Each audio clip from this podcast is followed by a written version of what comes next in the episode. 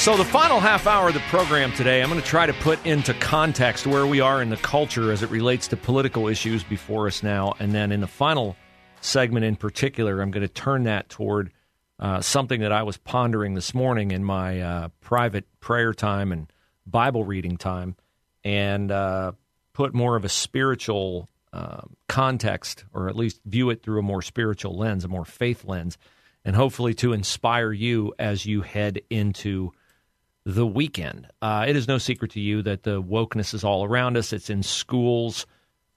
Uh, I may be off the air here for a couple of months while I run for my local school board, um, FCC regulations, and just paperwork nonsense that uh, could put uh, the station in some kind of uh, jeopardy for equal time if I'm on while I'm running for office. I'm running because I feel called to run. I feel like I'm equipped to do this job.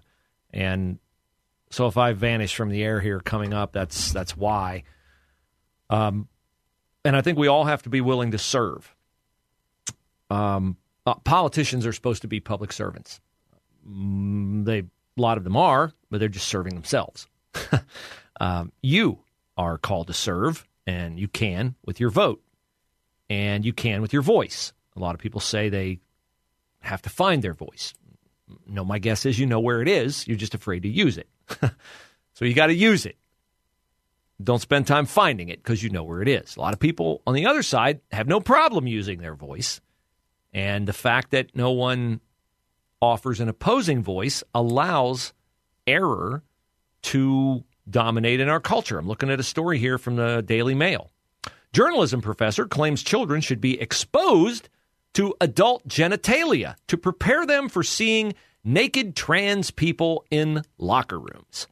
Uh, this is uh, a professor in Canada, but do you doubt that there are professors in the U.S.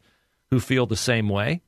Uh, this woman, and she is a woman, uh, blasted Riley Gaines, the NCAA swimmer who's become an activist, tried to protect women and women's spaces and women's sports. I can't read the response that she wrote to Riley Gaines. It's evil, it's vile, it's awful. So this culture war must be fought because there are a lot of people who say, ah, you know, Republicans don't get caught up in culture wars. Donald Trump says of Ron DeSantis, why are you caught up in culture wars? Disney, oh, Disney, jobs, jobs, jobs, Florida, Disney. I'm a supporter of Ron DeSantis because I think he is the only candidate out there who I see determined to fight the culture war with a guiding principle of faith behind him. I view Ron DeSantis, I look at his family, his children, his devotion to his wife, the way he stood beside her through breast cancer. I view him as a man who has been raised up for this time. And you say, well, he's way back in the polls. Yeah, well, shocker. The devil would be working against him, isn't it? If you're an authentic Christian and you are supporting Donald Trump, I just got to go like, really? really? When you have better options, Tim Scott's a better option. Ron DeSantis is a better option, although Tim Scott, mm, he likes to be woke too, with the way that he refused to come to Ron DeSantis' defense on the whole utter nonsense that Kamala Harris is spouting about the Florida curriculum that was written by black professors. But let me play you another Andrew Klavan cut on the importance of the culture war and why the culture war is the fight that we need to fight. When I say the culture, I don't just mean movies and books and plays. I also mean Dylan Mulvaney, putting Dylan Mulvaney on a, a, a Bud Light can.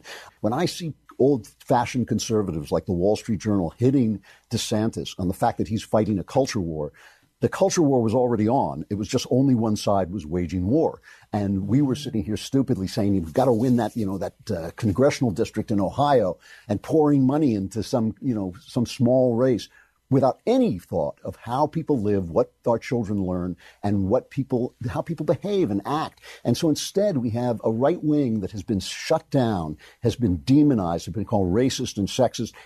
This is the moment to, for, to fight these wars. DeSantis has got to just ignore the Wall Street Journal, all the conservatives who are saying, oh, please, please don't fight the culture war. Just talk to us about policy. No, that's the war we're in. That's the war we're losing. And that's the war we've been losing for 50 years. And now it's just starting to turn around. I can see the cracks in the ice. I'm really hopeful. I don't know if I will live to see the rebirth of American culture, but hopefully I'll see the promised land from afar because I actually now Everything has changed in the last few years, and people understand that we are in a culture war and we have been losing it, and we don't have to lose it because the majority is on our side.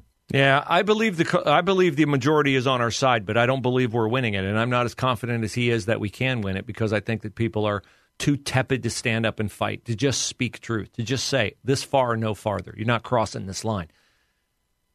Kirk Cameron, the actor, Growing Pains, fighting this fight in a in a brave way. He organized events across the country for this Saturday, just reading books in libraries that extol fruits of the spirit. He was supposed to appear at a library in Alabama on Saturday with Riley Gaines. Well, now the library, which was spooked, I'm sure, by the fact that this event was co sponsored by Moms for Liberty. Now the library has canceled the event because they say too many people are coming and that they can't make room for the people. So if you think, well, this really isn't a big deal, I don't know if I want to get involved. Besides, you know, uh, people who oppose issue one, I mean, they make a good argument. One vote, one person. I mean, uh, that's a really good argument, right? If you're a person who is picking your political candidate based upon their policy on anything other than cultural issues first and foremost. Your focus is off, and it needs to be adjusted. On Wednesday in Louisiana, a Catholic priest by the name of Mark Beard died in a one car accident. Here is Mark Beard speaking in his church two weeks ago. He didn't know at the time he had two weeks to live. He didn't know at the time that these might be the words that would define him as he passed into heaven. But they are well worth your time as you examine whether or not the culture war is worth fighting. How do you vote for people? You vote based on because, man, I got to tell you, he's got a great economic policy. Well, how's that abortion thing working? Well, I got to tell you, Everybody has their rights. Well, let me tell you, my brother and sister in Christ, the good Lord has spoken to this. He said it's a commandment. Thou shalt not kill. Period. There is no asterisk. There's no mediation. My brother in Christ, do you honestly believe that the good Lord's going to bless our economic policy while we kill his children? My brother in Christ, think about what he's telling you. When he asked me, Where are my children, Father? Well, I got to tell you, I get you. But this guy's got an economic policy. I got diplomacy. I got to tell you. He's going to say, I'm supply and demand. My brothers and in Christ, you got to stop apologizing. You are never neutral to him. Mark Twain is right. If there's a fence between heaven and hell, it's owned by the devil himself. I don't care if you're tired and exhausted. You want to have a pity party? Go have it. You're through? Get in the game. Because you came in on this day, you're going home on this day. Our time is short. Look at the world in which we live. How much more convincing will it take that we're in trouble? You can't afford to worry about everybody else. Keep care of your vineyard. Stop being neutral. Man, even the snails made it to the ark. You got to persevere. You got to get up and get in the game. Man, I'm sorry, man, Father, if I pray one more time, I'm going to spit. Spit. Now get in the game and finish what we started. You don't have to win the race, but you darn sure better finish it. You are never neutral. My brothers and sisters in Christ, I leave you with the words of Mother Teresa. She said you could do things two ways. You could either do it right or you could do it again. Hmm. You're never neutral. Amen? Amen. Amen. Amen. There you go. That's a good Easter crowd. God bless you. Please. That's Father Mark Beard. I guess it was from Easter. But um, his words, our time is short. He didn't know how short. He died Wednesday. I hope his words resonate. I hope they motivate you. I hope they make you confident because you can be on the winning side. And I'll tell you how next.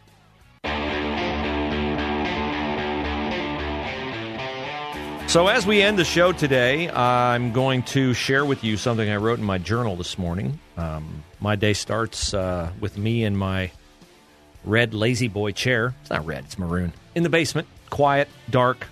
Uh, me, my Bible, my journal. I don't write something in my journal every day, but I started thinking about the events of yesterday, the events of this week, what I'm going to talk about on the show today, and I wrote down some thoughts. Um, we'll see if they time up with the end of the show, uh, but I just wanted to share them with you because I think they uh, fit in with the topics that we have talked about today, and particularly the topic of the last segment about the importance of fighting the culture war and the importance of prioritizing the right things as we try to get our country back to the kind of country it was founded to be. So, this is what I wrote. Uh, as I sit here this morning, Lord, I'm troubled by the state of our country as I come before you today. Donald Trump's been indicted a third time. Joe Biden is embroiled in a scandal. The view of each man's wrongdoing could not be more different among their followers. How can our country ever be united?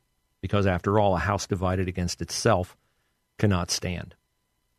So I ask you to raise up a leader to unify us, a person who will be a beacon to turn us back to you. And then I contemplate whether this is even possible in these times. Could there be a bridge builder to join such polarized political opponents? It's then that I realize that there is already such a bridge between the two even more divided factions of our world, and that bridge is Jesus Christ, who by his death and resurrection offered safe passage from a life of sin to a life of peace with God. Who, because we follow Christ's path and the course he charted to forgiveness for all of our sin and the redemption from our sin and the restoration with God forever, because of that, Jesus is the bridge, the only bridge capable of uniting us. There can be no bridge built between Republicans and Democrats, between American citizens who are so divided, if Christ and all he encompasses is not the architect of that bridge spanning the vast chasm that separates us? Where is the common ground for compromise with someone who believes it is okay to kill an unborn infant at any point in a pregnancy?